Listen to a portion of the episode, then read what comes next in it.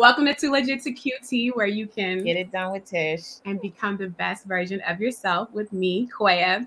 Today, we are so excited because we are with a talented filmmaker, Philip Page, who is the writer, director, producer, and animator of Genesis, an animated short. Welcome to the show, Philip. Yeah, y'all doing? What's up? What's up? What's up? We're doing yeah. good. We're doing good. Um, so I know that I, you emailed me a clip of the movie, and I really, really liked it. It was such like such a beautiful landscape. I was telling, so me and Tish were best friends. Mm-hmm. She's a film producer. I'm an actress and host. And when we were watching it, um, so we're here together, everybody. Um, and we were watching it. I was like, I really like how you use like gradient tones. Like it, there, there are no like real specific hard on colors. It's like this like blend of like peaches and amethyst and like oranges and like all these things, you know? And I'm just like, okay, for like the sunset vibes in Genesis, you know, it was just really beautiful. So, first of all, congratulations. Thank you. Thank you. I really appreciate it. You're welcome. Yeah. And so I know that everybody asked you, like, what inspired you to make a film about God being the creator and being a woman? But what I really want to know is, as a first time filmmaker, how did this become an idea? And then how did you turn it into a reality? Um, pretty much like, like, I mean, my first passion was always comic book art. So, mm. so that was, that was kind of like when I was a kid, actually, me and my brothers first passion was comic book art. So, so you know, like I, I worked in entertainment for a long time, and um, um, my claim to fame is actually DJing and working in music. So, I saw that. so yeah, that's that's kind of like what people know me for. So I just kind of converged all my experiences. Um, and so la- not last year, December 2019, it just kind of like I just kind of felt like I wanted to do something on my own and my way. You know what I'm mm-hmm. saying? And tell tell a uh, a story, a complete story, a safe story, mm-hmm. something more so affirming. And um and, and I just started doing the groundwork. Um, I just started writing. Um, and, and, also I was inspired by some of my friends too. So mm-hmm. like um, I have a friend, his name Kevin Wilson. He directed a short film called My Nephew Emmett mm, which was uh, nominated for an Oscar two, three years ago for wow. short. And um, and just seeing what my brother's doing, seeing what other people that I went to school with was doing, and just wanted to tell tell the story, a complete story. Something like I said, something affirming, something that can um, that can hold people's imaginations, and that's it. Mm-hmm. Mm. What do you mean by safe? I'm curious. Um, I mean, when when I wrote the script, um, given that the characters are black women and me being a black dude, mm. I just wanted to tell a story where I'm not telling a black woman story, so to speak. Mm. Um, that's I feel like that's not my place. So mm. as a as a black as a dude, so what I did was I wrote the story in terms of God being a black woman in the creation but. I tried to make sure I didn't cross any lines in terms of in terms of you know talking about experiences that I never had. Mm. okay. Yeah. You know, I, I, um I had the pleasure of watching a previous interview um you did, mm-hmm. and um I think it was Viv- with Vivica Fox. Yeah, Vivica Fox. Yeah, I think everybody's probably seen that video.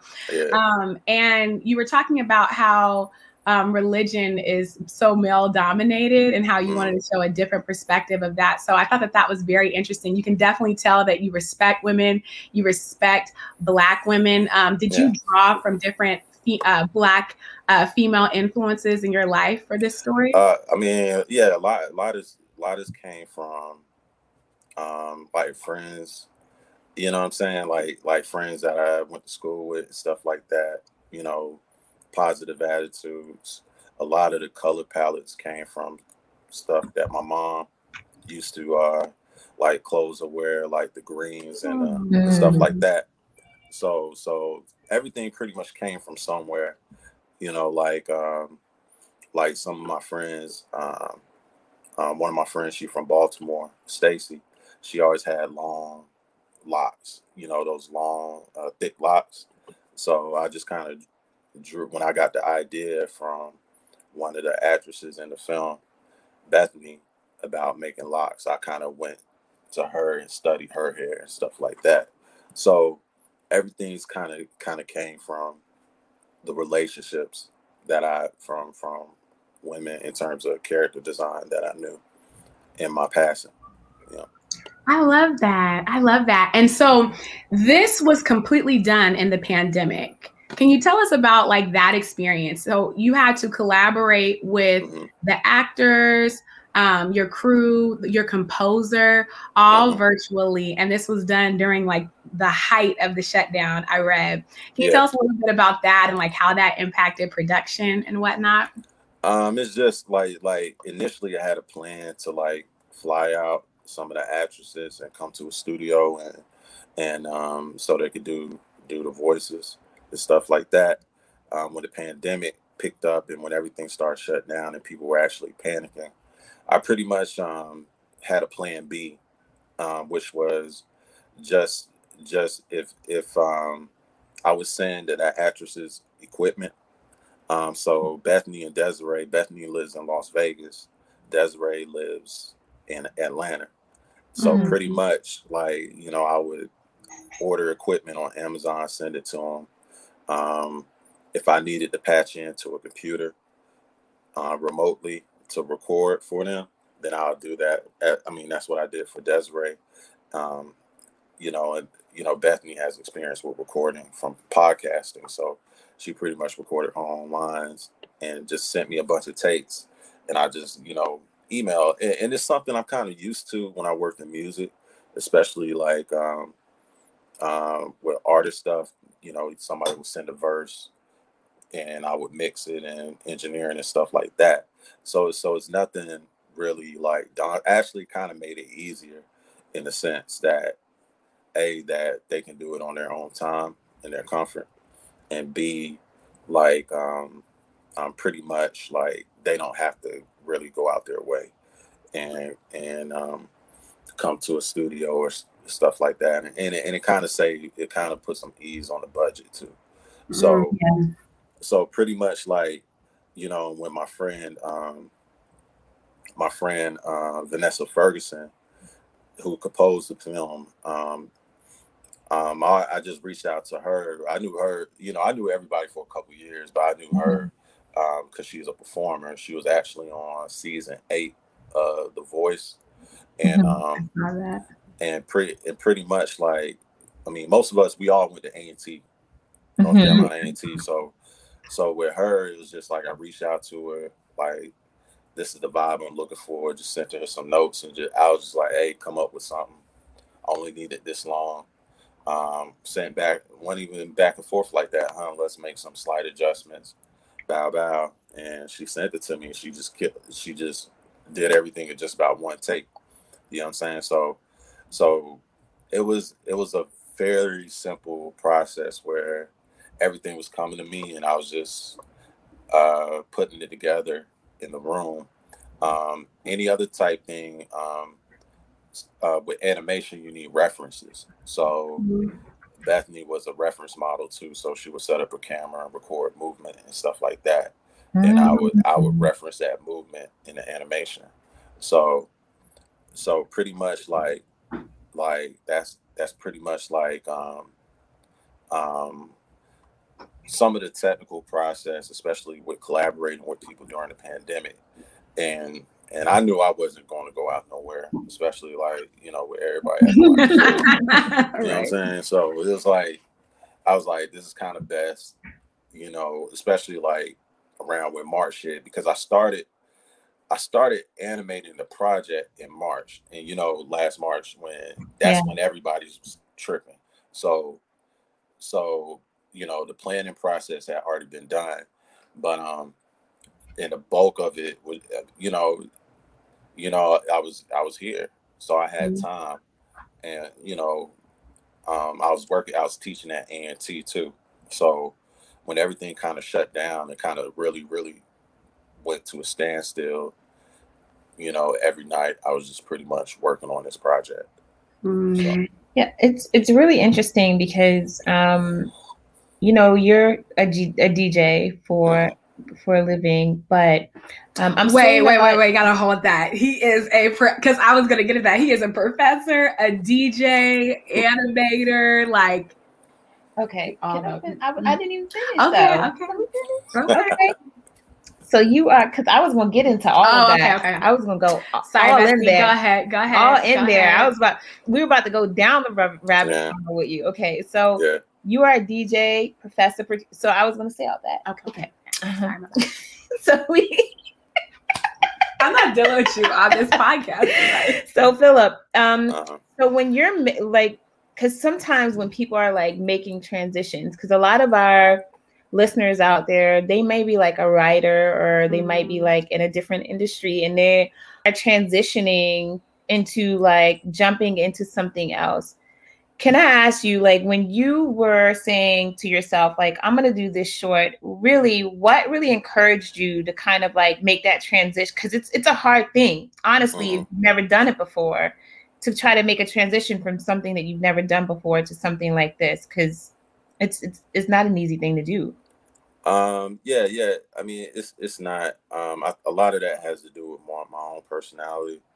I mean, mm-hmm. in, in, terms of I, I just always go my own way, meaning that mm-hmm. meaning that even when it comes to traditional career career paths and methods, um, I just never felt like I gravitated towards that and ingrained myself in that. Um, even at the slightest moments where I feel like I don't want to do something, I'm not going to do it. And when I got tired of DJing in the clubs five times a week, mm. I felt like it was time to transition to something else. So it comes easy. You know, uh, the financial part aspect about it, yeah, you got to plan to a certain degree. You know what I'm saying? If you want to maintain financial steadiness, but at the same time, for the sake of peace, sometimes you just got to do it. I mean, yeah. there's really no concrete answer. It's just I know personally is that I do things that a lot of career mentors may not advise other people to do. But right. at the same time, personally, when it comes on the financial level, I always had different lines of income. So mm. I may have certain advantages that other people don't have. So, so no, no, no, because we talk about this on the podcast and we tell we talk we tell our listeners that you know it's not just to be an artist but also to be an entrepreneur and to be multifaceted. Mm-hmm. and a lot of the times in this industry you'll see people even if they're not working in one area they're working in another. Or even if they don't have income in one area they they're pulling income on another. So I just always find it interesting when you see like people when people think like someone like you, they're just like, oh, he just came out of the blue. You've been around for a long time in the mm-hmm. entertainment industry, and people probably won't see that, you know. So I yeah. try to make it clear on the podcast that when you say somebody's breaking out for something, they've been around for like a while. Yeah, yeah like you know? like yeah, yeah. I've been I've been DJing for 21 years. So there you go. There so, you go. So it's like um um, you know, I, what got me to this project, like like I said earlier, was was a convergence of my experiences and, and skills too. So I, you know, when I broke down, um, taking all that process and, you know, and working while social distancing, you know, like I said, I was kind of I was just used to that working in music, especially like when emails came about and, and when MP3s came about that you didn't necessarily have to be in the same room with the artist to mm. get a you know you know so yeah. so I pulled from that experiences. I ran a recording studio, so I pulled from that experience, and like you know I've always been drawing, and I pulled from that experience. So you know and and and other not just professional experiences but educational stuff too like I got my master's in interactive media, which is mm-hmm. digital media and web and stuff like that. So, so that comes from from that that aspect is like uh, getting the attention part, not necessarily marketing, but understanding how people and audiences process uh, uh, work digitally, whether it's on yeah. cell phone and stuff like that. So so everything was just kind of convergence of like my experiences years year for years and years and years probably like i mean like we're talking about 35 years you know what i'm saying? I yeah. Mean, i mean like i'm 37 now but i started drawing at an early early age. So Mm-hmm. so yeah. Is there any so we also like to give you know our listeners um, resources. Is there um, is there anything that you could advise someone out there who wants to make a transition like similar to you whether it's in animation or whether it's producing their own content or figuring out you know how to take a step out of their comfort zone? Um i mean so so like it's just it's just really like using the internet for what it is. Like i look at the internet as a 24 7 library i mean of course there's a lot of garbage on the internet but at the same time there's a lot of good things on the internet that people could use especially the, in creative industries in the creative realm. A lot of free resources Yeah. you know um the applications that i used um i pretty much used i mean i i had i had to pay for my software which is fairly expensive but i also used my adobe. I, I just didn't want to use i didn't use one application. This was a convergence of different applications to complete the project um, editing on premiere um, doing the visual effects on adobe and compositing on uh, after effects i did all the animation on the software called TVPaint um, Mhm. but there's also, but during my research before I started, decided what I'm gonna use to animate. I pretty much uh, looked at free options. Like there's there's soft applications called Krita. It's a free animation. It, you could do a full blown film on that.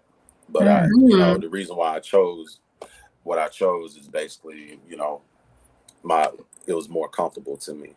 So, so pretty much like pretty much uh, from that technical aspect, there's um, there's always a free or cheaper equivalent. Um, there's always um, um, there's always an industry software, subscription based software that could be used.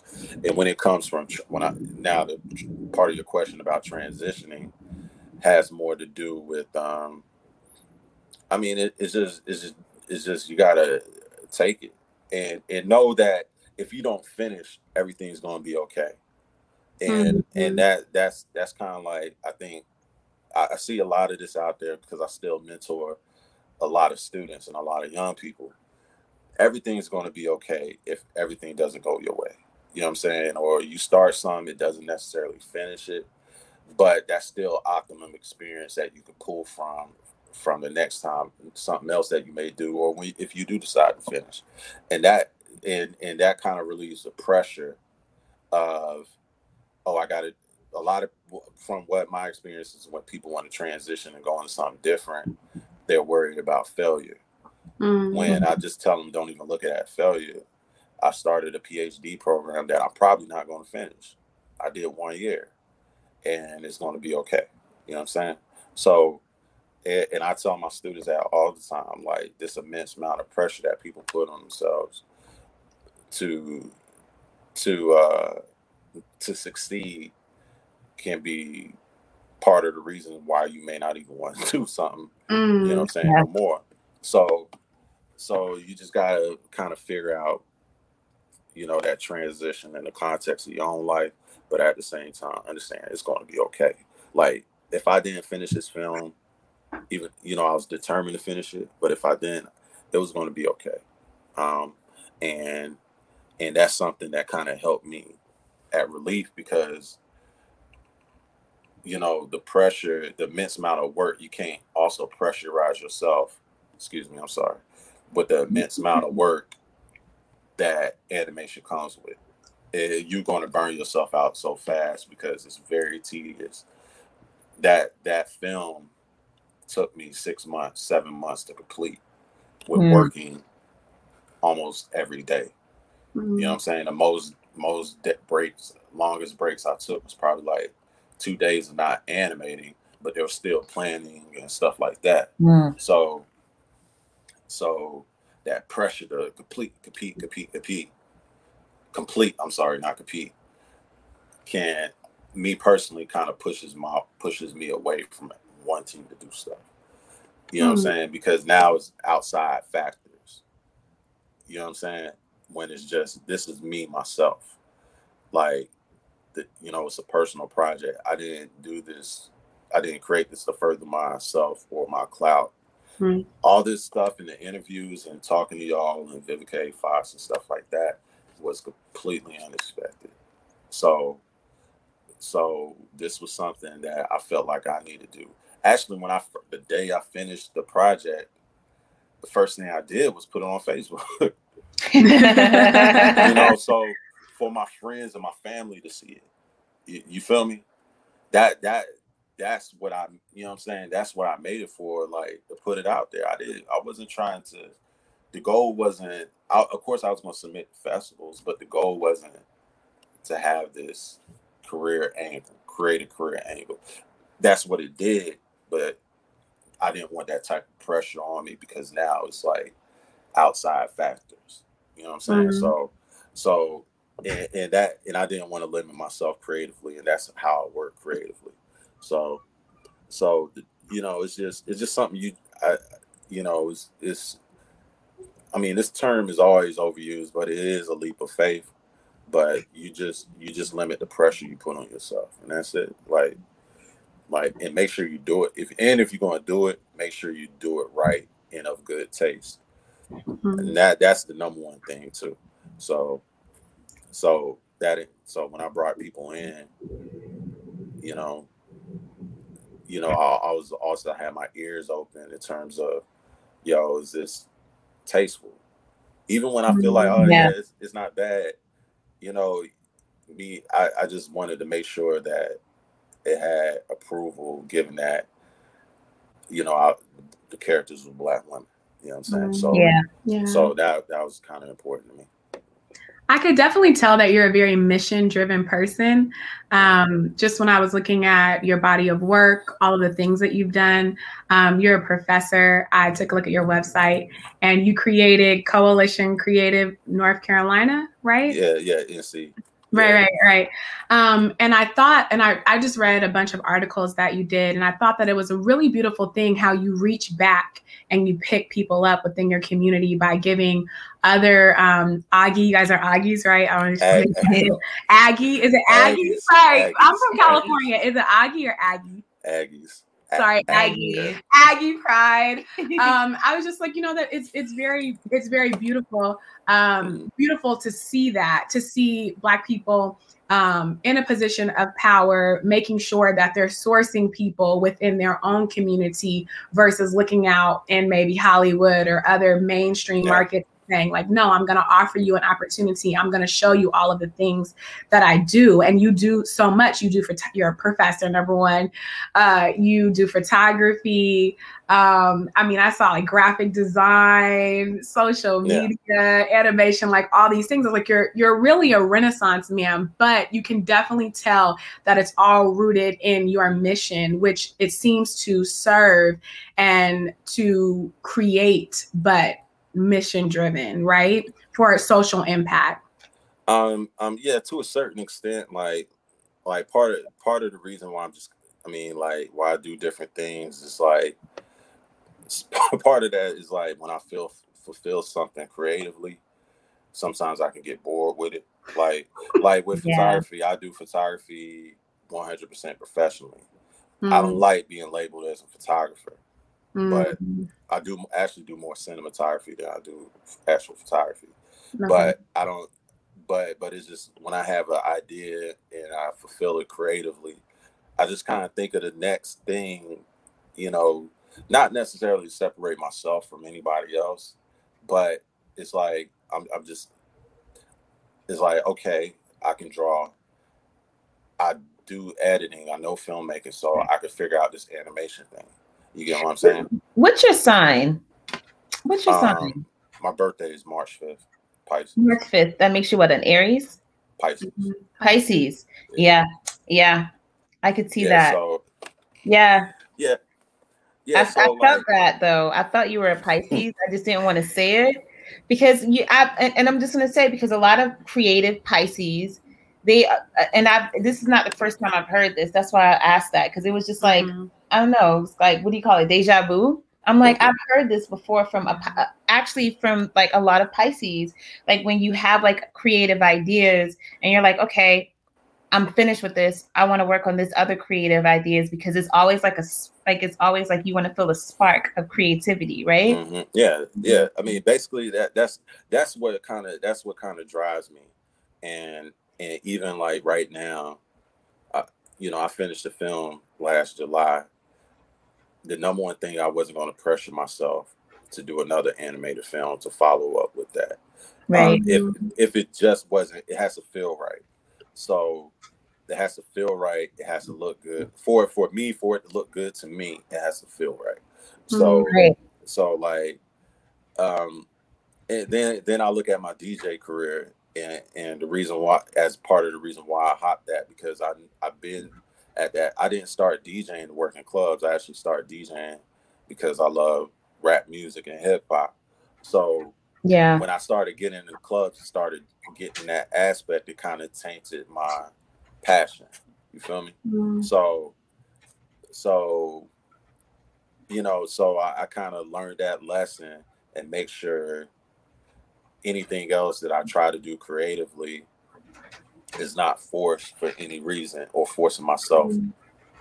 to, oh, I gotta, I gotta get this bag now. So I gotta do mm. another animated film. The people are waiting and, you know, um, and I gotta do this. You know mm-hmm. what I'm saying? Mm-hmm. So so like that's that's so the aspect that's kind of like what drives me creatively. The aspect in terms of how I source and cultivate other people when I bring them in is just it's just it's kind of like I bring in how I do things. Mm. That that's pretty much like the number one thing. But you always see talent in people. You know what I'm saying? Mm-hmm. And and and one of my favorite shows uh uh, on TV was The Wire. A lot of the mm-hmm. actors were homegrown people from Baltimore.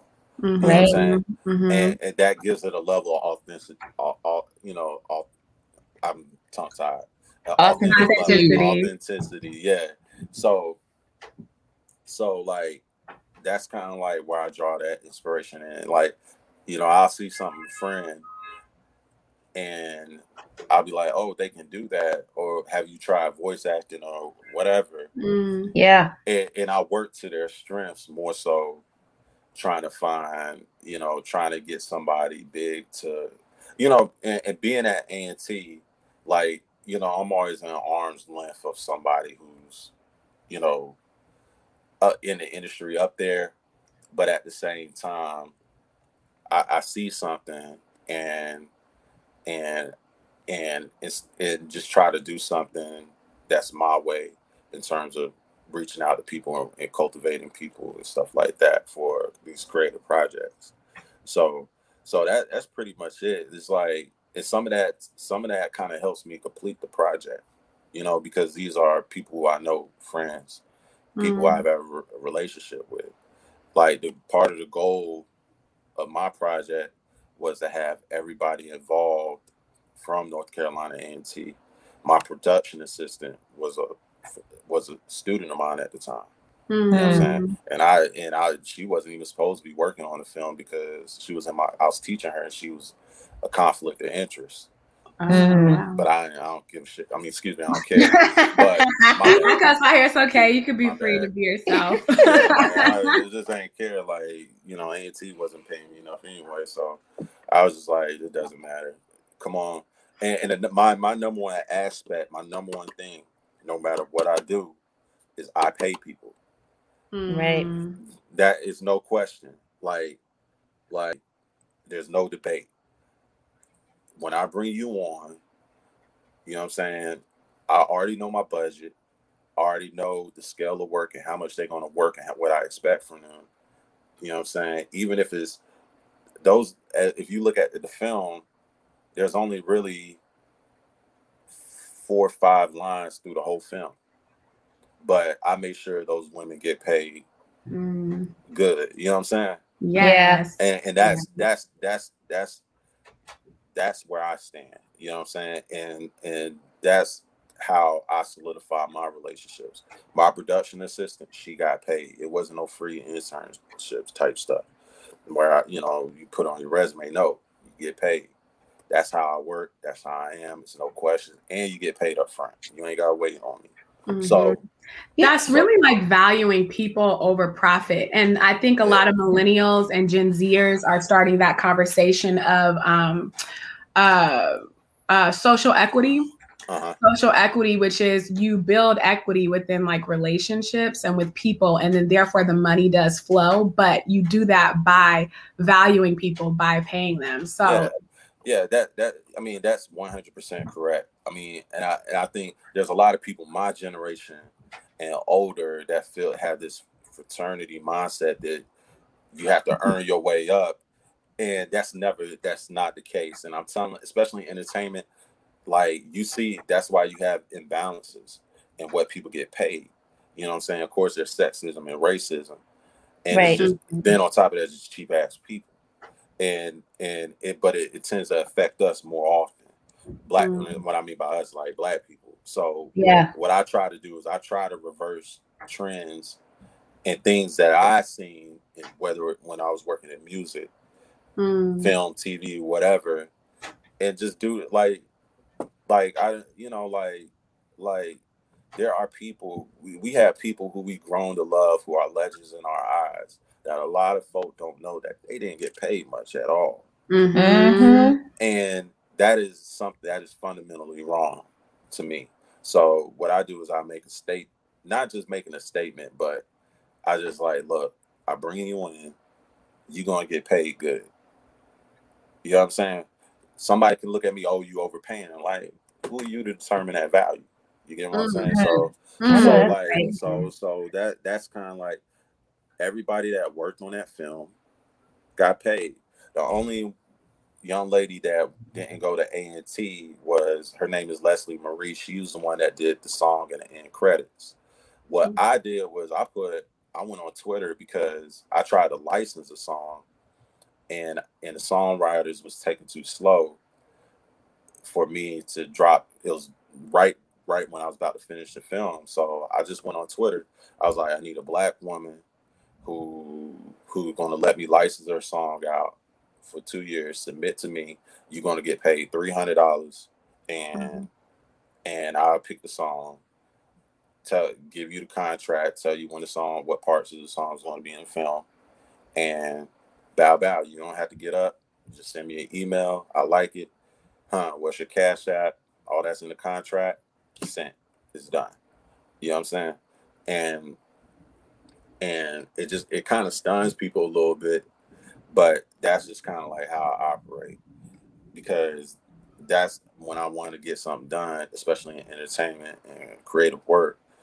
So you just gotta take care of people, and especially and if you don't know people like that, you gotta take care of them like you gotta pay them. So no, I, I definitely she's a line producer. Yeah, I definitely agree agree with that because you know that's what I pretty much do for a living. But I, I mm-hmm. want to ask about creating an animation because every person that I know that's in animation, it just takes a lot of time. And you did it in your home. It wasn't tasking on your family for you to be in a room all day, every single day. Like, uh, oh no, that shit was tasking on me.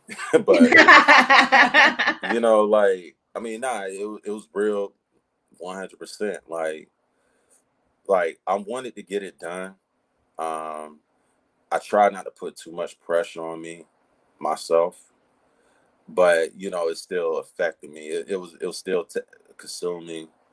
You still had doubts. You still wonder.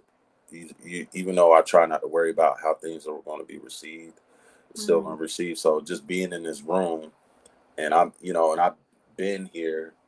This is actually, you know, the house I grew up in. So, Aww. so it's like just being here, eh, eh, you know, being back in High Point, North Carolina.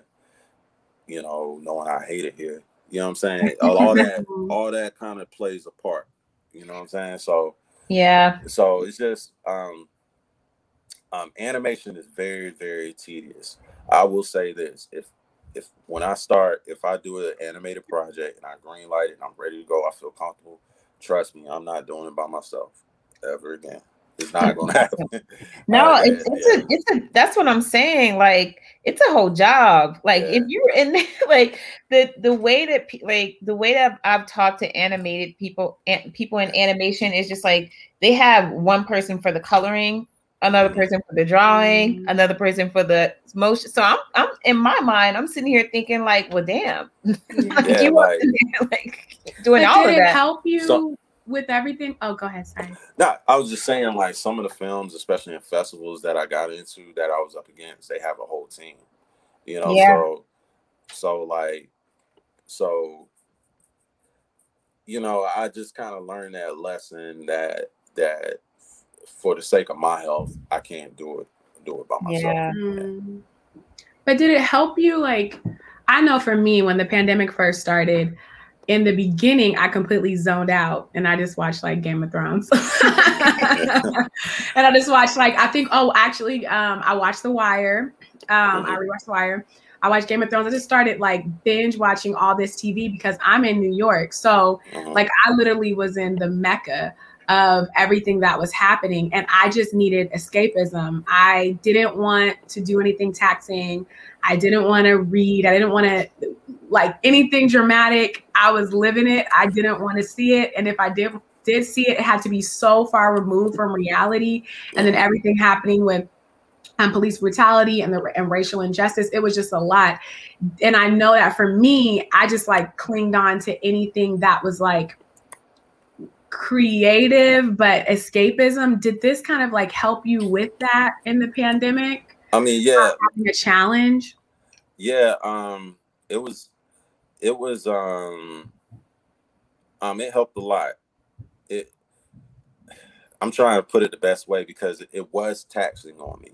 Mm-hmm, yeah. I, I, believe pandemic or no pandemic is it was just doing this project was was did affect my health a little bit. Um yeah. Um and given that I started it before I started working on it in December 2019 so as things got worse and worse, you know, I was kind of already in stride. But you know, if you know the majority was done during the pandemic, it, it was a sense of escapism. It you know, like like um um but you know, but I still, you know, had you know, just naturally I just paid attention to everything that was going on still. Like like you still got to eat, you still got to work out, you still got to live your life to a certain extent. Um, but it, it did kind of help, given that you know it was a lot of time on your hands when when things just kind of flipped upside down the way it did. It was like literally like four, three, four, five o'clock in the morning. You look on Facebook or you look on whatever, all your friends that work nine to five are still up eating snacks and cookies. You know yeah. what I'm saying? So it's kind of like FaceTime. yeah, yeah. It, uh, Instagram live DJing, like air. You know, it was like like people like I did that one time. People's like used to do. I was like 797 DJs out there DJing yeah. right now. Like it's all I'm straight. I just did it one time for my friends and that's it. But it was like it was just uh it was almost surreal because like the way certain people was panicking, mm-hmm. you know, and I was I was looking at stuff sideways. I was like, damn, man, shit, the world out there. Let me um Yeah, but you want to know what? Not yeah. only that, like people with families and and uh, people with families and who who were married, you ain't seen them doing that shit. It's only like single they people. Was, they, y'all be y'all be tripping out here in these streets. I mean, like all these like whole people with families. Who was on Instagram doing that? Philip. Who Instagram what? Who was what? on Instagram doing like DJs and DJing and stuff like that when you got whole families out here in the pandemic? Oh man, I know a lot of people. Uh, uh, I mean, but it all started with with remember your boy that did Verzuz D D Nice. Yeah, you know yeah like, right. Verzuz, I, that's what I was talking about. Like, like there was people like even people with families that I guess they sheer anxiety and just be like, damn, I ain't gotta get up and go to work. It was like, literally, like you know what yes, I'm saying? Yes, people yes. was up late at night, like, and I'm a night owl always, regardless. Yeah. But I was just like, people just up talking, like, because it, I mean, at, especially at March, you know, like it, it's upside down a little bit. And, you know what I'm saying? Then, then when you then when people started getting affected and and people was like close to them was actually dying. Mm. It's just kind of like Oh, yeah. you know, it's just it's just kind of you know, my my brother lives in Brooklyn. Like he couldn't go nowhere. You know what I'm saying? So Oh, no. so it's like it's just kind of like was surreal. Like like that. You know, it makes you think like like yeah, I'm working on this project, but dad, should I gas up the car and go get my brother? You know, so it's like you know, you know, so it, you know, in a sense, like, yeah, it gave me because it, was a lot of time, time on the hands, like, like it was, it was just really a lot of time, like, Yeah, and, Yeah. and I think everybody was because I know Mhm. like when I I was like stressed the hell out. I was like, you know, me and my me and my husband first and foremost, like when you're in the film industry, I know a lot of people who got divorced too, Philip. Oh, yeah. That was a that was a thing. Like people were spending time together and they were getting divorces and you whatnot. realize you don't like Yeah, and or it, brought, it either broke people apart or brought, Brought them, them together, together, right? One or the other. It like magnified all of the. Yeah, Yeah. sorry, my my like computer. We don't know what's going on. It's like dying. but like i so one of the things that um that i noticed a lot of the time too when i was at home with my husband is that we were trying to figure out like because we're both we have that creative energy. Also trying to figure out whether or not we're going to be able to create too in our own individual space because when you're home in a space like that we just had no space. Like I, I don't and this is why i'm saying this whole thing about like being being in spaces with other people it just really messes with my my creative juices you know? And it's really hard for me to even focus. So the fact that you could do a short and be so focused in a chaotic time i mean that in itself is a talent Yeah. because yeah. I was just like, "Sir, you need to go in another room. Yeah, I, can't, yeah, I can't shut my door. focus." Yeah, I just locked the door. I mean, not lock the door, but I just shut the door, zone out, throw some music on. You know, um, I mean, it was just. I mean, I when when I when everything was like really like flipping upside down, like like that later half of March, because that later half of March felt like six months in itself. Yeah. Um, um, I mean, I just kind of just just okay, I got this. Let me work on this. Take my mind off of the rest of this stuff, because it's like like people were really like tripping, tripping, like like Hmm. like and even down here, you know, not just with all the toilet paper gone and stuff like that, but attitudes, That was a- attitudes That was a like hot That mess. was a hot. Like, That was they- a hot mess. yeah, The yeah, toilet paper, the toilet paper was gone. The no, the whole Lysol situation got me. The yeah. whole Lysol situation got me. Like when I, when I tell you that, like I was getting like pet disinfect. Like, do you know like they have like pet disinfectant, right? Like Yeah. disinfectant. like for like, I was like so stressed out. I started getting. I went to the like what do you call it? The pet store, and they had Mhm. like they had like pet ninety nine percent like bacteria free like Oh spray. my god. Yeah, you got this stuff. I went to the hardware store. I'm sorry. I went to the hardware store. Nobody was going to hardware stores. I got all the bleach. I got all the rubbing alcohol to spray. I like I did. It was just, yeah, yeah. The craziness, the attitudes was on one hundred, and Was it like that in North Carolina? oh yeah, people, yeah, people yeah, acting like, crazy out was- there. yeah, I bet.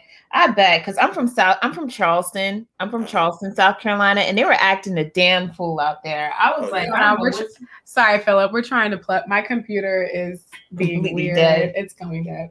yeah. but but like I it got was it was like one of those things where everybody was acting a damn fool.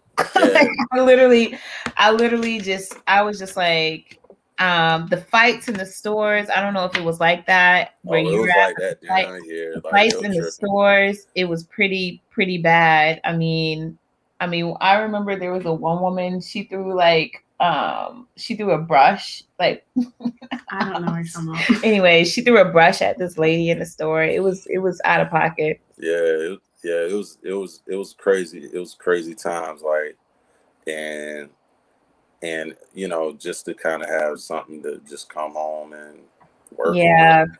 It was, you know, it was cool. Then, you know, and it, and it was, um, um, I was going to say something, but I forgot. But it was just like it was just something you kind of had to mad. You know, then when that kind of died down and people started coming outside like it was uh like it was a Freaknik that um, uh, memorial. You know, like then George Floyd happened. You know what I'm saying? So it was like it, it was. I mean, it was just. I just kind of grounded myself. I, it, it grounded me, even though it was kind of taxing and stressful to work on this a little bit. Yeah. But it definitely grounded during the pa- pandemic, and it was. And the crazy thing was was like was like a lot of the content in the industry was shifting towards animation because you can mm. easily so socially distance right. through that through this. So so I got a that kind of helped me get a lot of attention. You know, you know, when I was like, yeah, I worked on this during the pandemic, the bulk of it. And it was like like you look at streaming services and Comedy Central and stuff like that. Comedy Central only like two shows are live action. The rest is animation. So. Oh wow! Yeah, I didn't. So, even, I didn't even think about that. So that's kinda, true though. Yeah. yeah. Yeah, I didn't even think about that. Yeah. So you kind of, you know, it, it, was. I guess the timing of it, like the the pandemic, kind of exposed a lot of things, but it but it allowed a lot of people to get creative with what they have. Yeah, that that's really interesting. I didn't even think about that, but you're you're you're so right about that. You're yeah. completely right about that. That a lot of things had shifted to animation. Yeah. Yeah. Yeah. I knew I wasn't about that. on set. like especially around that time, if somebody wanted to come talk to me about directing or doing some DP work or renting some stuff, equipment or whatever, I wasn't gonna be there. Like y'all, you know what I'm saying? Like, like, I mean, like for real, for real. Like I, I, I just didn't want no parts of it. I didn't want me risking myself getting sick, risking any of my family, you know, the elders in my family that I may yeah. stop by and see. I don't want them getting sick. So I just stayed here, worked on what I worked on. Um, I was still getting paid from from the school, even when things were getting shut down. So I was fine in that aspect. And you know, I always had money both up and saved up and I had my uh, survival kit. You know, like like I mean, when the pan when when it hit, it was just like, all right, let's look. Like even when I went out of town for stuff, and I had got a hotel room, like if there was extra toilet paper, that shit was coming with me.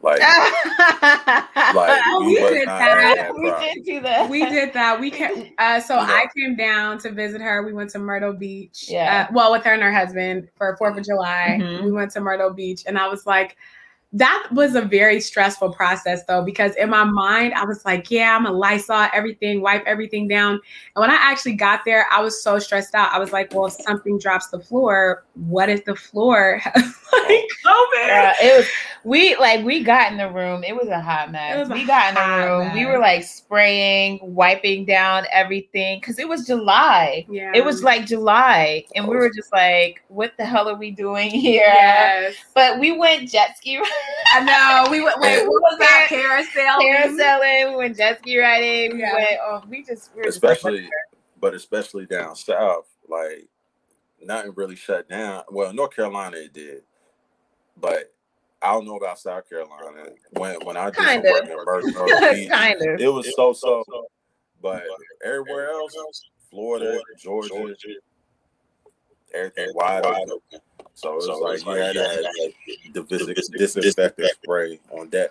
You know yeah, that's true. My one friend's a teacher in Texas, and she said she worked in the classroom the entire pandemic. She said there was no, we're shutting it down, we're not. She said mm-hmm. they gave them some masks and they just resumed everything. And I was like, I was really shocked about that just because I don't know. I don't know if I completely agree with that. Um, that different school districts and different people can decide and prioritize like what's safe and what's not.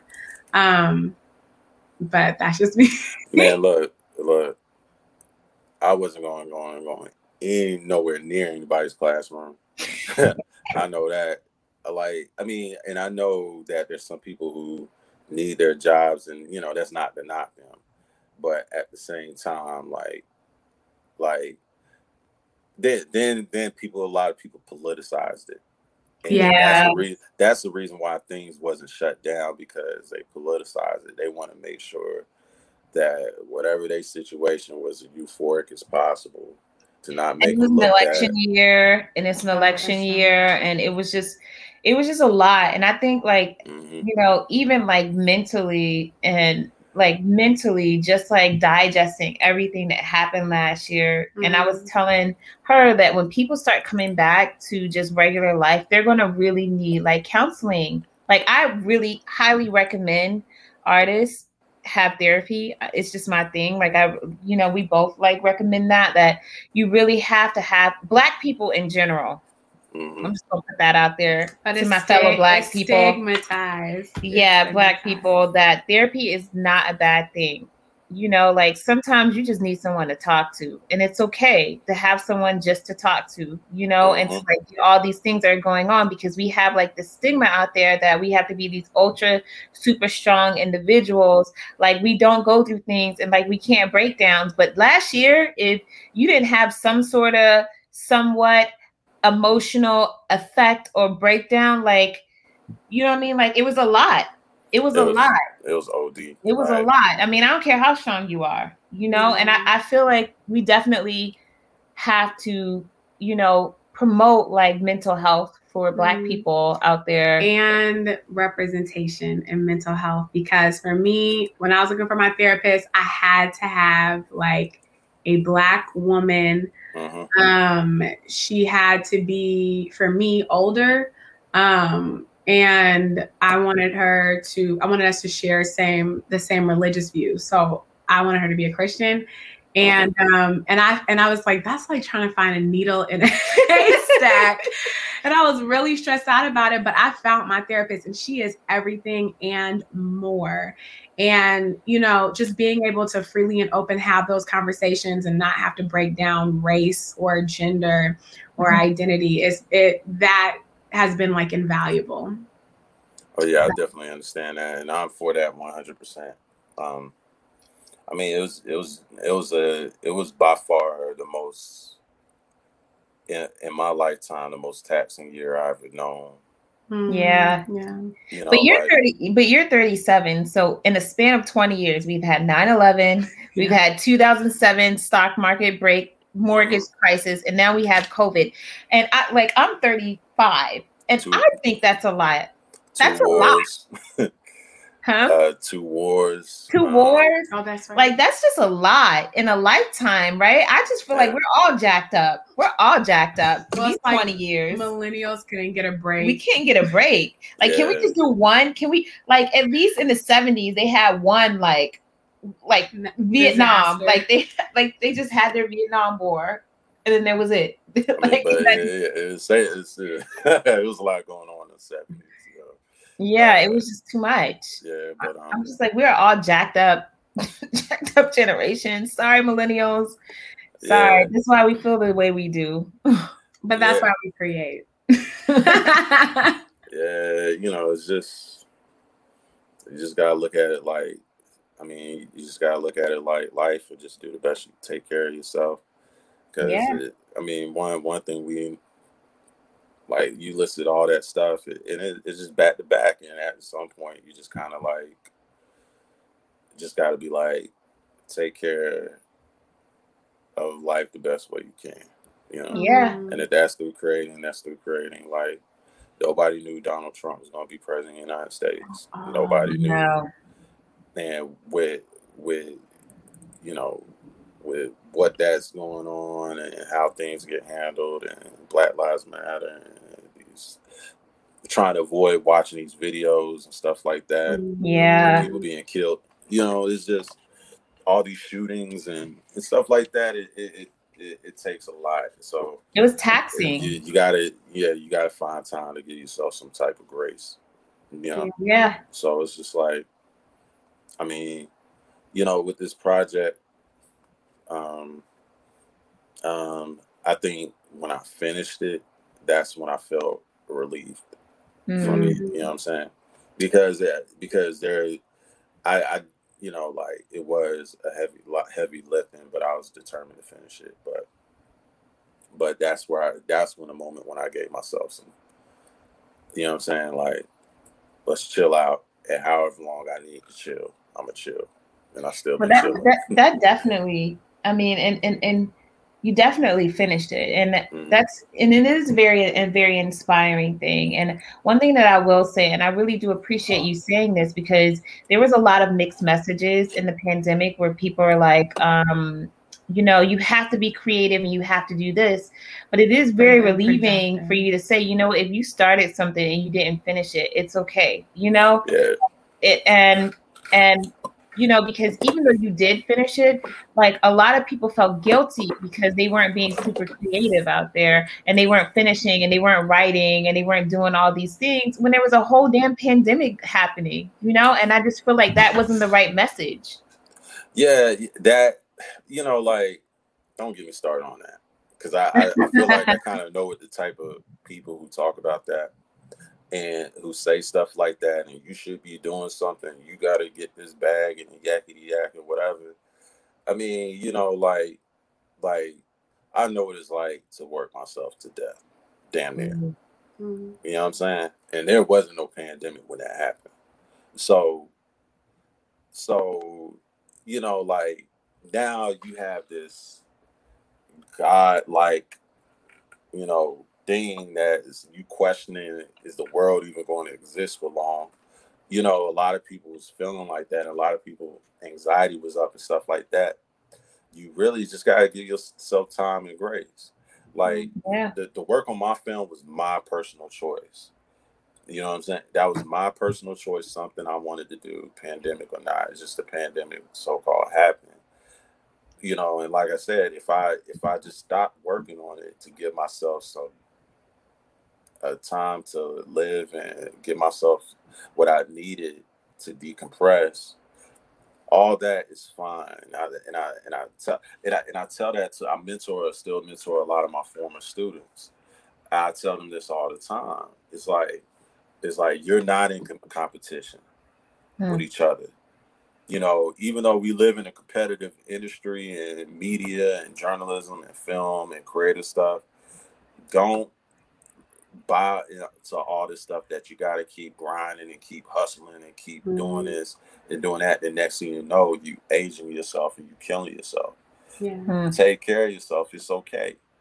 Take. It's okay to ask somebody to sit with you and y'all just relax. It's okay for that because mm-hmm. because when you when you find and, and I know a lot of people in the industry. I know a lot of producers and stuff like that. When you get in you got other shit you got to deal with too. Yeah. So that and it, it, and what I mean by that is that's when you doing everything right.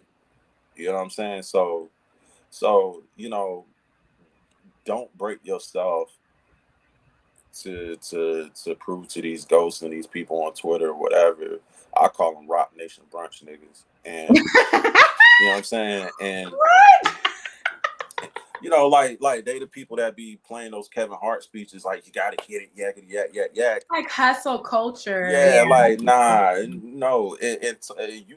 Look, you it's coming from somebody who's a hustler. You feel me? Like I'm telling you, I take my time, and I got it like that. So y'all need to chill out for a second. Just take care of yourself, however you want to do it. Take care of yourself. Listen to music kick it with your friends, make sure y'all social distance though, you know what I'm saying? Whatever. Yeah. Just take care of yourself and come back to whatever you need to do, elite rejuvenate. And if you don't feel like doing it, it's okay.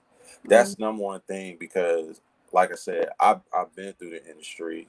I worked worked in music. Work music is not as grimy as TV. I dabbed in TV a little bit, but I've seen I know what it's like to do everything right and have the appearance that I look right and when I just wasn't okay with everything. Mm. And, and that's and that's just reality. All you know, don't buy into that stuff because all that stuff is just for the gram. Like, take care of yourself. You still gonna Yeah. look beautiful, take your selfies and all that shit. But just take care of yourself. You you know, like, you know, I still have friends that's like well, that's my age that's still working themselves to death. I can't make them do anything.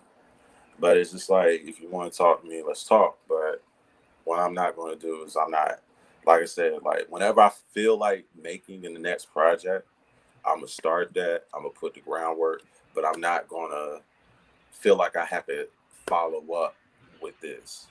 You get what I'm saying? And and and like I said, like when I made this film, like I I wasn't expecting people do interviews and articles and getting it picked up by Fox and and Vivica Fox and all that and the attention that I get and you know what I'm saying? Like I was not expecting none of it. It just came but but one thing I had to do is I had to try to limit the pressure on myself as much as possible, especially from the outside. Because you see people like, oh, you got to grind, you got to hustle, you got to, you know, do this and do Mhm. that, and and you know, and you kind of expose yourself, and and I wasn't going to do that, and I, you know, and I, and because I've been been through that, like, like I did it working in clubs, I did it, you know, and, and even as a professor and as a teacher, you know, my number one thing to my students is when I give you assignment, it has to be done right. But one thing I'm not going to do is I'm gonna make sure everything is there for you to take care of what you need to do and take care of yourself. Right. Mm. You know what I'm saying? Because if you look through, especially you higher up in the industries that they want to get, you see a lot of people taking care of themselves and they rich as hell. A lot of nepotism, Yeah. a lot of this, and a lot of that. I'm like, yo, they the ones trying to tell you to play by the rules when they don't even play by the rules. Mhm. There you go. So I'm telling you. Yes. take care of yourself. If you want to work on a project, find people who got bread. Find people who who who want to invest in something. If you ain't got the money, get with people with like-minded people, and just create something real nice. But don't feel like you got to prove shit to people. Don't do it. There you Don't go. do it. Like like Terrence J. He, he's an alumni. Just won an Oscar last weekend. You know what Yeah. I'm saying? People asking me about it. I didn't even know him. He was my SGA president when I was a sophomore at A&T. Okay. You know what I'm Oh saying? wow. I didn't know him like that. But I, I mean, it's cool for him, but I can't, uh, I'm not trying to, you know, hey, I don't wear tight suits like you do, but you know what I'm saying? Like, like more power to him. I, I'm close with a lot of people who know him, but I can't put myself on his level. You know what I'm saying? I don't want to. I don't want what he wants. And Right. Mm. and I mean, I would like to win awards, but I don't, you know, whatever he desires, I don't do that, and I don't know how to answer those questions of how I feel. I'll be like, congrats to him. Even with my friends, like I said, I had a friend like he operates differently. You know what I'm saying? Like, like, like a lot of my friends in music that's still in music, they operate differently. You know, I show them love. I give them their props. They doing it but try to emulate them their method is going to be is going to exhaust like Yeah. Like stop trying to be you know stop trying to emulate somebody's success like Yeah. because like i said like the success i got from a film that i made in this room that from a house that's been around since i was a child you know what i'm saying Yeah. Yeah. No, we no, we're totally with We you. We were on Yeah. that. just talking And about we're this talking today, about that today. about like how it doesn't matter what what level you get to. There's always going to be somebody who's more successful or who maybe is hustling harder than you, and um and just Perce- come, perce- keyword is perceived per, yes Perceived, Yeah. Yes, you are right. And perceived as more successful than you. But like you said um, earlier, um, I really think that it's about like looking within and just saying, like, but what do I want? What's my version of success? What anchors me? What impact do I want to make? So that we're not constantly on this roller coaster. We interviewed um, Paul, um, a guy named Paul Tanter, Paul Tanner. He's a um, filmmaker. Tanner. Tanner, sorry, Paul Tanner, filmmaker, producer, and um, he was like, you know, one minute you're like everything in Hollywood, and the next minute you're like nothing. And it's like he was like, you really have to surround yourself with uh, people who share your core values, people who love you, who want to see you win in your corner, and just have have your world a- away from that, and then just create. Mhm. Um, it's similar to what you were saying. So yeah, just it, it's really just going your own way and what works for you. And Yeah. I mean, even with the premise of the film, I wanted to tell a story that was affirming. You know what I'm saying? Yeah. A- about creation. The story is about creation. If you know, like, you know, like black women are a important part of my life, so that's why I made y'all the characters. But like I said, I didn't want to tell a story that I didn't want to tell talk about something that only black women experience because it's Mhm. not my place. I'm not going to talk about the bodies and the body experiences and the sex. I can't do that. That's not my story to tell.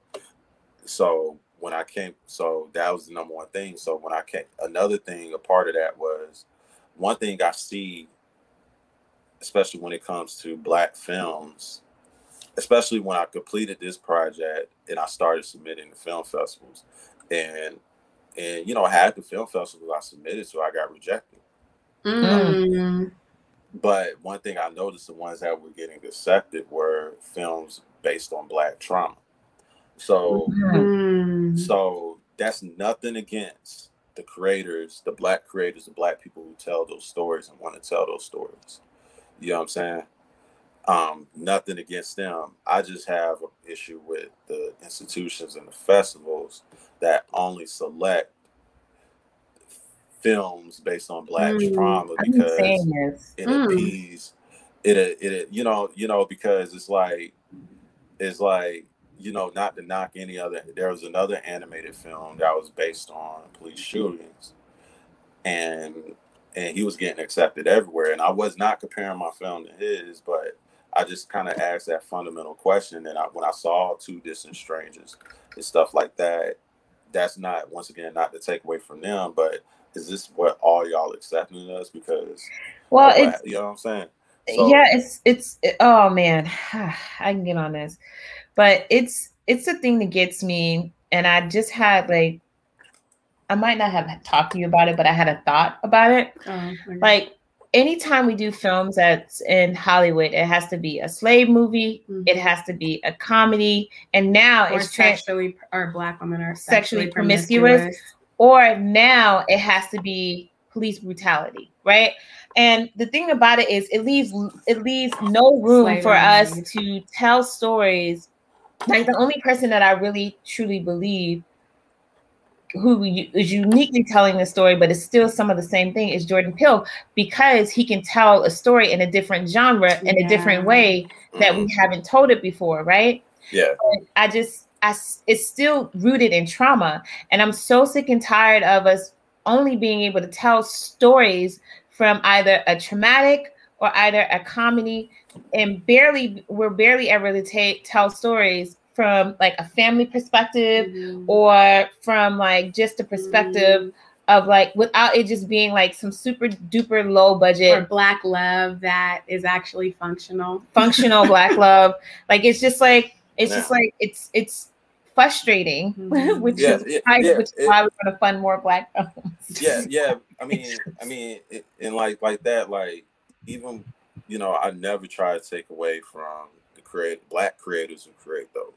You know what i'm saying? I never i don't want to take but yeah. but i just put really put at fault the institutions that you know that is ran by not non-black people that pretty much. Just say it follow say that, it. that, that, that I've said it.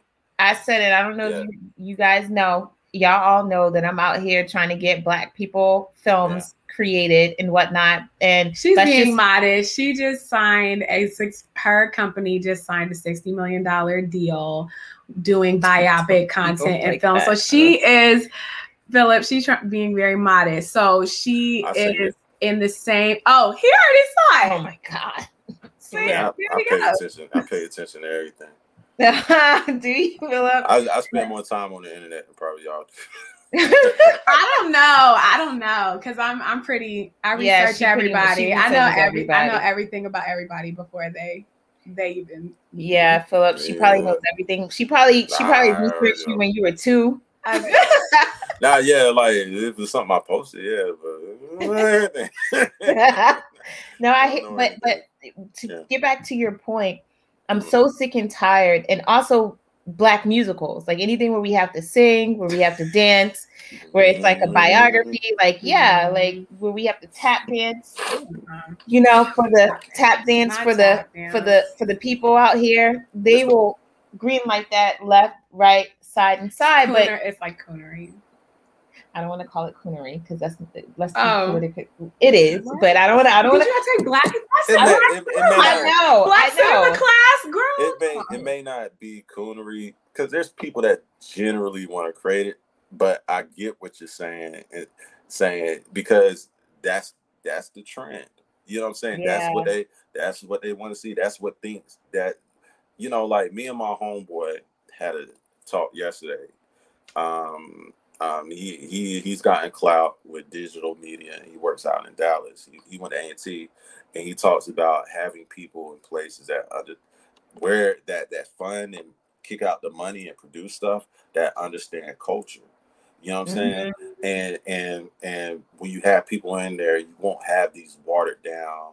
You'll have a lot of different things. Yeah, you gonna have you gonna have people who may make traumatic stuff and not take once again not take it. I'm not making it, but you know you also have di- you have different stuff, a variety of stuff, and you Yeah. also don't have things and situations that's just purely watered down, where it's like, nah, bro, I don't, you know, you telling somebody at the board like black people don't like that. You know what I'm saying? and and and and it, is it getting better? No, because you know because now now there's a, a a white guilt. You know what I'm saying? Where it's like you know yeah you throwing money around, but at the same time, you know like like you have we you know police brutality. That's the trend. If you Mhm. write a story, a script with police brutality, oh, you know, the Negroes gonna like this, you know, and we ain't even watching it like that. That's y'all. Yeah, but So uh, like, I, I will say I will say to your point um, regarding that as well that it's it's really it's really what's what's very frustrating for me is that a lot of black people don't have films. Like when black people are writing stories right now they're writing it based on films that they've seen in the past of other black people because that's who we've Mm. looked at right so you're seeing like oh it's based off of this person or that person and it's recognizable because we're like oh we grew up on these films right Mhm. and what I want to really see is new emerging voices. I want to see Yeah. new emerging voices, new stories, new genres that we don't see a lot of Black people in. And I want to see those stories being told in the way that we tell stories, but just not the things that I've seen my entire life. I I'm a 1930s, 1940s, 1950s cabin in the sky Yeah. you can tell me i will tell you i I love Mm. old black you know black exploitation i love you know i will go back Well, Lena. to Horne, lena yes. Horne, like i can go back to lena Horne, like i love black films right Mhm. and the thing that i've recognized you know and maybe i'll teach this one day i might but In um master class. Yes, in my master class. But one thing that I recognized in filming is, is that it's a new time with the I will say that I one thing that I did see a transition with Spike Lee was like a new way of storytelling and that Mhm. also with John Singleton was a way of storytelling and telling the black experience and they hang on to that for 20 years. And then you do like black love and then they hang on that and it's it's like black comedy love and then they hang on that for like 20 years and that's the only thing you can do. And what I'm seeing with a police brutality is they're going to say this and they're just like, well, we're going to do 20 more more years of this content Mhm. and it doesn't leave room for creativity and it's only because Hollywood does that all the time. They just Yeah. recreate things that they know are going to work, but with black people, we only get like one or two things anyway. So you're re- recreating the same. Like I swear, I've I've seen like the same story like 20 times this year. I swear it's either police brutality or racism or somebody like you know like I'm just so sick and tired of seeing the same type of stories over and over and over again as if that's the only stories that we can tell. There's no creativity behind it. Not, not okay, yeah. not creativity, but it's it, it's, it's not original. It's not original. That's a good word. But doesn't yeah. it go back to your point, Philip, of like having people who are emerged in culture? Because the thing about it is, is if you have people who were actually given opportunities in the writing room who talked about this certain type of black woman that still is educated but still likes to twerk. You know, like it used to be like one, no, but before it was like I'm bougie and educated or I'm just ratchet. It wasn't in between. And it's like she kind of showed this like type of black woman that you know, they didn't know existed, but we know that she existed because she's us. Yes. Yeah. So yeah. it's like people being in the culture who are like, yeah, but even in the in the culture, there are these subcultures and there are. Well, what about the black nerd? Okay. Like, what about the black nerd? Okay, I'm mm-hmm. just gonna put it out there. Can we talk about the black nerd? Like, that's oh an experience. God. I'm Man, sorry. You gotta hop on final draft and write it. just I'm gonna have to write about the black nerd because yeah, I mean, because black nerd. We had a whole, you know, what's the show with Sheldon? What's the show with Sheldon? Like you know, the show that was on for ten years. It was the Nerds. Like they were, they had a uh, whole show. Third Rock. Third no, Rock. it wasn't. No, no, not Third Rock. Um, um uh, that's with the aliens. Um, I get what you're saying. Uh, with all the nerds. Uh, uh yeah, yeah, yeah. Um, um, Sheldon, oh, he was the dude oh, that oh. won the Emmy twice back to back. Yeah. Was it the same one that was on that show with Ashton Kutcher? No, no, no, no. no. But I would, I would love to see a seventies type. But see, this is the thing. They had the Goldbergs that were in the eighties. This that 70s show that was in the 70s. Why mm-hmm. can't we have shows like that too? Like Black 70s show, Black 80s uh, shows. Big you know Bang, what I mean? It was Big Bang Theory. Big Bang, Big Bang Theory. Theory. There you go. Yeah. Like Big Bang Theory was on for 10 years and it was white nerds. Why don't we have like a black nerd because they don't want to show black I'm just saying. I mean, that's a whole experience. But but yeah, it's just it, I mean it, it, it's a it's a collective effort. I mean, just by like studying the industry is just is just I mean, it takes for somebody like you to get your deal to pay the way for that. And and, and one thing I, I, I watched the movie and there was a term in the movie that said the first person through the wall is always the bloodiest. But mm-hmm. you know what I'm saying? But it, it's it's what's needed. I mean, you just you have I mean, it's just really going out there and just doing it and and taking advantage of the technology and the internet what we have today because now the analytics prove that there's a broader range of content that people ingest mm-hmm. and and a lot of these companies, they just like they said, they're not just not having people in the culture, but they, you know, you got some goofball who's who doesn't even understand the analytics. It, if black people are literally telling you this on social media, how not how to how to the stuff that we like, what not to do. You know what yeah. I'm saying? Like we we literally tell you this, like like at the All Star game when they they had the white girls with the TikTok that was doing the black girls dance, black girl dances. They went, internet blew that up and fixed it. Then you turn around and have Jimmy Fallon do the same thing this year. With with it, it, you know that there's nobody's not in. A, Are you talking about that the uh, the the uh, all white hip hop girls who um? No, it was um, it was uh so so you remember at the All Star game during the dunk contest, they had the girls that did the little dance with the K Camp song that was made by the black girl. This was like at the All Star game last year. Ooh. So the internet blew that up. It was like, yo, then they had the girl who actually made the dance do it at the All Star game the next day because mm-hmm. they, oh. they fired him up. Jimmy Fallon had some, I guess, some famous TikTok singer or something literally do the same thing with people who who do all the dances and you know like I don't dance but you know those TikTok dances and stuff. Yeah. And you you literally like you taking what people create but you're not there's nobody I don't think I, either there's nobody or you don't care to properly have the people who make these and come up with these creative ideas and the you know especially in digital media content and bring actually bring them up. You you pass it along to you know somebody white. Well, so it's like so so when I my point is is that where if you're going to bring people in, make sure people know the culture, make sure they pay attention mm-hmm. to what people saying because there's plenty of social media analytics and you could do a whole spreadsheet of of uh, analyzing. They don't need analytics. They need black people. They need I mean, more people at the but, top. But not, not just. I mean, I didn't not just analytics, but this is what black people are saying. I know they need black people at the top, and but but what I was saying is that that is proof of yeah. what you know, like yo, like oh, I say this is work. This is proof of how it works. You know what I'm saying? And, and if you need numbers, you need numbers. Here it go.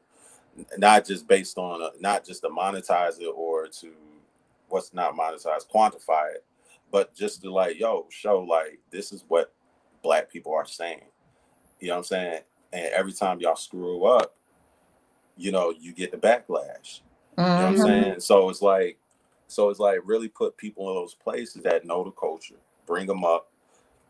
So, you know, so you won't neglect your audience. I mean, will not neglect the demographic. You know what I'm saying? So, so yeah, it's, it's and, and also black people stuff always gets stolen a yeah. lot. It gets stolen a lot. That's why there's, I mean, there's a huge outrage because they're always taking, taking, taking from the culture and not like there's no reparations for the things that we give for the culture there's no recognition for the things that we get to the culture unless you're on a massive and the massive you know michael jackson famous like you know super like like super famous you know like a superstar then you get your roses you know mm. but for those who are just adding to the experience of that because those people they also take from the bottom right? They take from because they can't always be relevant unless they're taking from all of these creative people, right?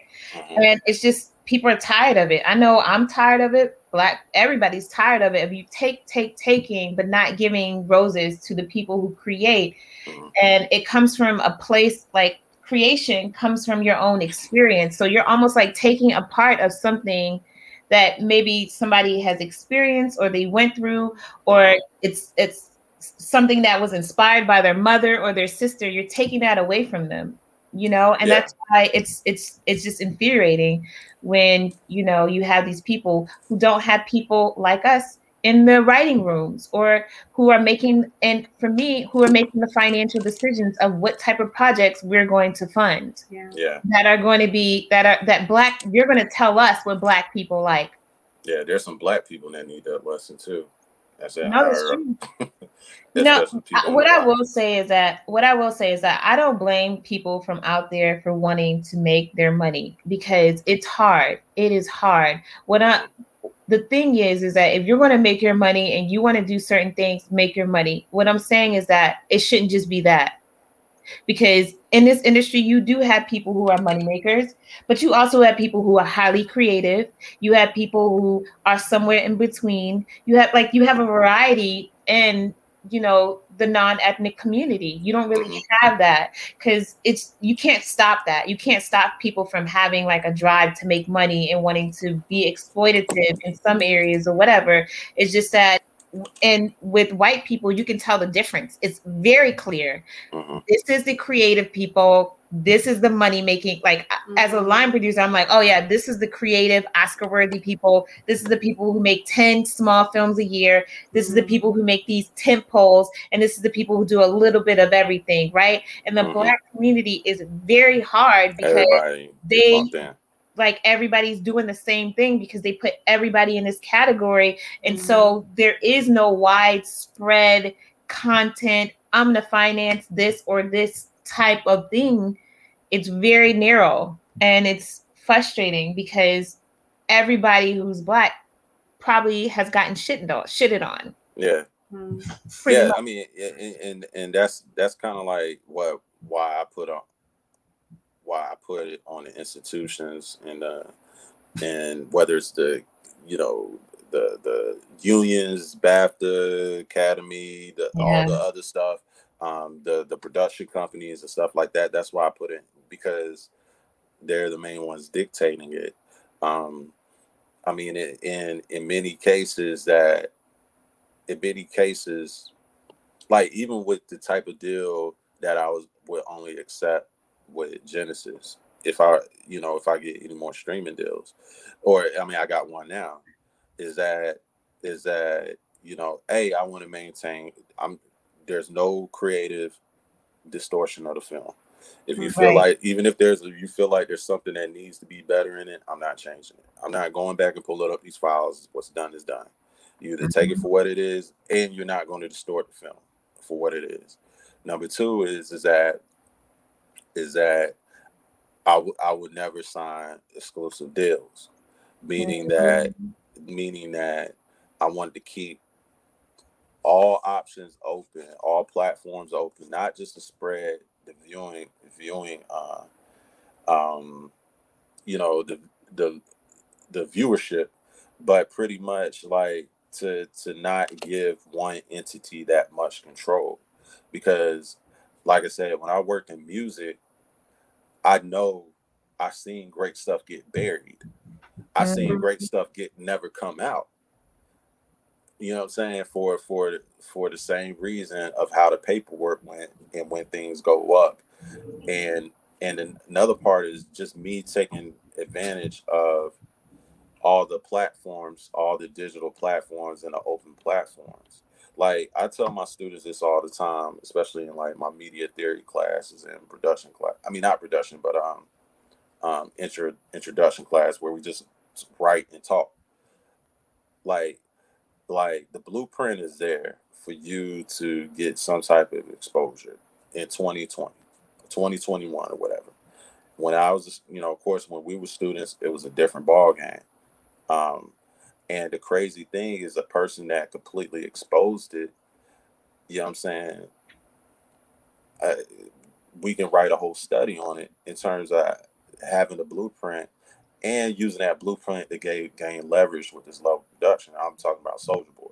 You know what I'm saying? Mm-hmm. Where he kind of he flipped digital media on his head, mm-hmm. and and mm-hmm. whether it's film, all aspects, film, music, no matter what, with with what he did with and part of that that he didn't know it was SEO, but it was SEO, uh, search engine optimization and stuff like that, and and be able to do stuff, do something monumental, completely independent. So, mm-hmm. so yeah, you know, deals are nice. Like, I'm not, I'm not going to be like, ah, oh, you don't need the man. Deals are nice long as it's on your terms. You know mm-hmm. what I'm mm-hmm. saying? And, and as long as you can protect your work and protect the people, the black people that you have on board with it. And and now it's pretty much points of leverage and gaining those gaining that leverage and bankrolling. You know, you crowdfund, try to get the money up and, and, and use that as a leverage point to, to do what you need to do. And that kind of reverts back to the question y'all asked me in the beginning of the transition and you know how I maneuver.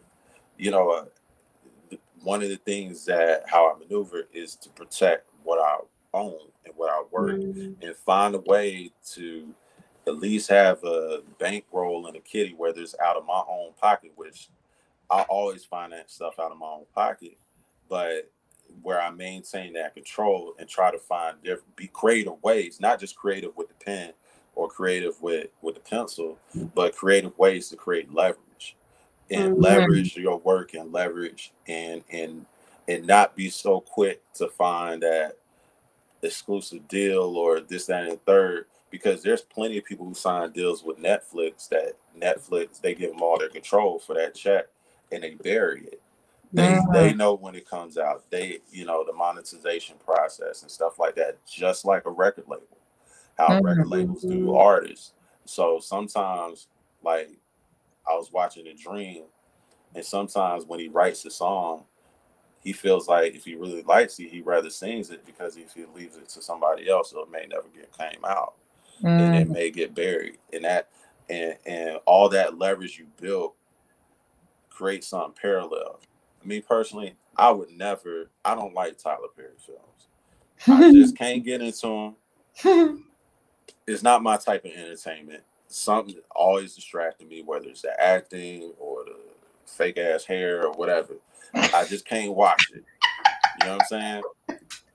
But Tyler, what even though I'm not a capitalist like him politically, I him building the largest movie studio ever Mhm. is a point of understanding that that for for black people that hey you don't have to migrate to these meccas you can take what you have use the internet communicate with people and build from there and build a lot of people don't know remember tim reid uh the dad and um running the show the parent parent trap with uh it was a black sitcom Oh, Oh, yeah. yeah. from the guy with the Yeah, five from the five heartbeats. No, no, no. That's that's Robert Townsend. Tim Reid Oh. was married to the light skinned Aunt Yeah. He, he, Oh. people don't know he started his own. pr- pr- He has. He wasn't the first black person. To, Tyler Perry wasn't the first black person to own a large production studio. Mm. Tim Reid owned one, and it it's in Virginia. You know what I'm Mm. saying? So, so like have that concept of just actually building, and when you build stuff up, you can create leverage with these other production companies.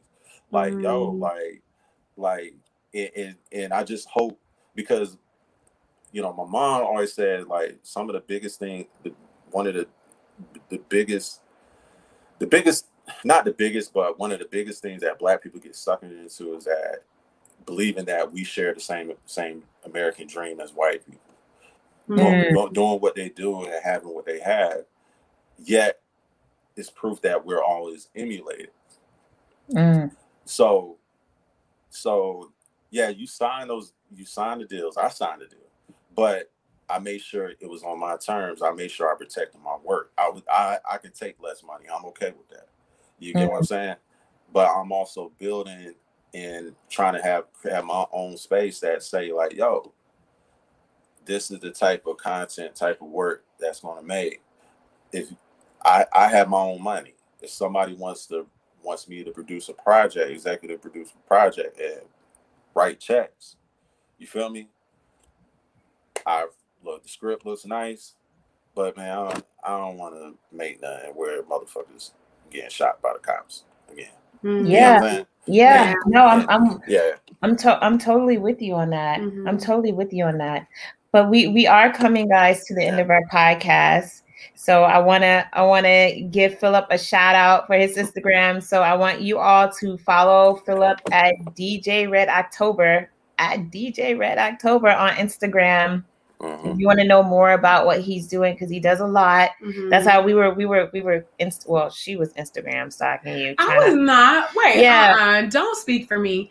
I was not. doing your research. Oh, okay. Yes, Mhm. yes. You did kind of you kind of admitted that earlier though. You did. Yeah, yes, you did. I every, well, I don't. I won't call it stalking. I do thorough research on everybody. Yes. yes, she We'll does. She We'll does say do that. that. We'll say that. Well, Yeah, it's all there. yeah. That's okay. That's okay. I'll say I call it stalking, but everybody else calls it research, They say? I'm a great journalist. Most Yeah. people. Yeah, they do say that. So we'll. I'll give you. I'll give you that. Okay. And But- we just also want to thank you so much for coming on the show, Philip, and taking like an hour and a half of your time. Yeah, but we have one question for you. Don't forget to ask him. Oh, okay. Okay. Um, we want to know. We ask everybody this question on the show, um, which I think you answered it, but we'll let you answer it um, now. What ignites your motivation to stay consistent and persistent in following your dreams to create a life that you love? I just I just do it my way. That that's the number. And, and what I mean by my way is taking care of people, uh, remaining creative as possible, not Mhm. offending people, not stepping on nobody's toes, Hmm. and and just and just and I didn't mention this earlier, but allow it to be therapeutic for me as much as possible. Mm. So yeah. That's- Creativity Yeah. is therapeutic. Yeah. Yeah. We'll do a pull quote from that. Yeah, we'll do that. Yeah. We're gonna be quoting you. We'll do quote. Whatever y'all want to do with it, I'm good. Thank All you. right. We appreciate you. We really appreciate you. So, Yes. guys, we want to thank you all for joining us. You know, every Thursday, 8 p.m., 7 p.m., uh, 8 p.m., 5 p.m. Yeah, and look 7 p.m., out, look out, wait, wait, wait, and look out for um Philip's film Genesis, an animated short. It will be streaming somewhere to you soon, right? It's streaming right now on Tubi. Tubi. Okay. Fox Soul Screening Room. Um, great show where Fox Soul Vivica Fox shows nothing but independent black short films. Yeah, I'm so excited about that. that. That's amazing. Yeah. That's just, yeah. That's Yeah, awesome. I'm actually directing my first short, so I'm like, it's when- yeah, I'm gonna be like, I when I saw that, I was like, oh, I'm directing my first short. I really want to, but I, you know, just before we end, to your point we were talking about some of the shorts that we're seeing, also even those shorts, it's very much like monolithic. Mm-hmm. you know what I mean? Like yours really stood out, really stood out. I really for a lot appreciate of it. the shorts. Yeah, so Mhm. it was really good, and kudos to you. Yeah. Kudos to you for for for being creative. Can we say that? Can people just be creative? My God. I really, I really appreciate it. I really appreciate the opportunity for me to rant and speak and up here. So I really like it. Thank you. No, we appreciate you. Stay on for another five with us, but everybody else, we'll talk to you next week. That uh, what next week? Thursday, 8 8 p.m. 8 p.m. 5 p.m. Yes. Uh, 8 p.m. 8 p.m. Yes. Yes. Next week. Bye, guys. Peace.